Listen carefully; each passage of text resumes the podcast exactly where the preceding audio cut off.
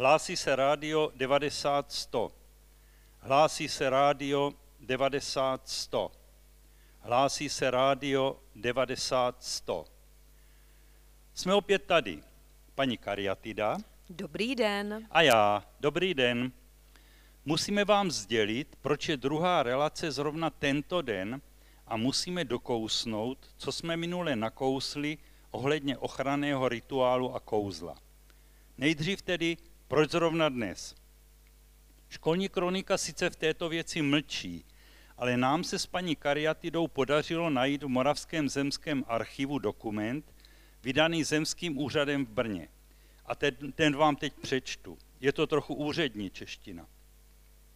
Za účelem udělení povolení k užívání pro novostavbu Českého státního reformního reálného gymnázia v Brně Králově Poli konati bude Zemský úřad v Brně podle paragrafu 122 stavebního řádu šetření, aby zjistil, zdali lze stavbu odevzdati bez závady do užívání. Toto šetření se ustanovuje na sobotu dne 19. října 1929. Komise se sejde v 8 hodin 30 minut dopoledne na staveništi. Podepsán vrchní technický rada Čapek. Šetření zřejmě dopadlo dobře, protože koncem října byl zahájen omezený zkušební provoz. Oficiální slavnostní otevření budovy bylo pak až na jaře 1930. A teď ta druhá, důležitější věc. Paní Kariatido, minule jste skončila tím, že studenti určitě vědí, jak mě mají v případě hrozby klasifikačního úrazu požádat o ochranné kouzlo.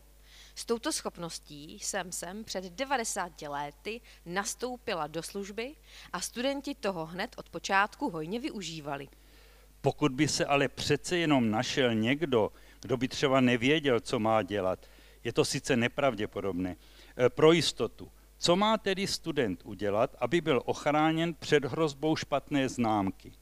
Prosebný rituál je velice jednoduchý. Při příchodu rukou pohladí palec mé levé nohy. To stačí. Může se přitom pomyslet na to, před čím má být toho dne chráněn, ale nezbytné to není. Já to vím i tak. Tento jednoduchý rituál je opravdu prastarý. Eh, vzpomínáte si, jak jsme spolu vybírali ze seznamu absolventů několik men osobností, které jsou dnes veřejně známé, například ředitel hvězdárny, bývalý primátor. Když jsem je pak interviewoval do Almanachu, který škola ke stému výročí vydá, skoro vždycky mi položili otázku. A co palec? Funguje to pořád? A když jsem jim popravdě řekl, že je to slabší, byli udiveni a říkali, no za nás se ten palec jenom blištěl. Časy se asi trošku mění. E, ještě se vás zeptám na pár technických věcí. Účinek kouzla je jednodenní? Ano, o půlnoci příslušného dne kouzlo končí. A pozor, chrání jen před klasifikačním nebezpečím v budově gymnázia, aby po mně třeba někdo nechtěl záchranu před neúspěchem při závěrečné zkoušce v autoškole. No jako student bych si tedy preventivně sáhl na palec každý den. To by nebylo rozumné, protože tím byste poněkud devalvoval, rozmělnil množství ochranného kouzla, které má u mě každý žák na dobu celého studia. Rozhodně je lepší žádat ochranným rituálem o pomoc jen v případech akutního rizika. V dřívějších letech jsem si všiml, že rituál někdy při příchodu do školy použili i učitelé. Co pak nebezpečí hrozí i jim? Ale ne, Učitelé to dělají proto, že mají studenty rádi a tak pohladí palec a zašeptají přitom třeba dnes píšeme v 6a v nosu test z úvodu do filozofie. Prosím, ať jim to dopadne dobře.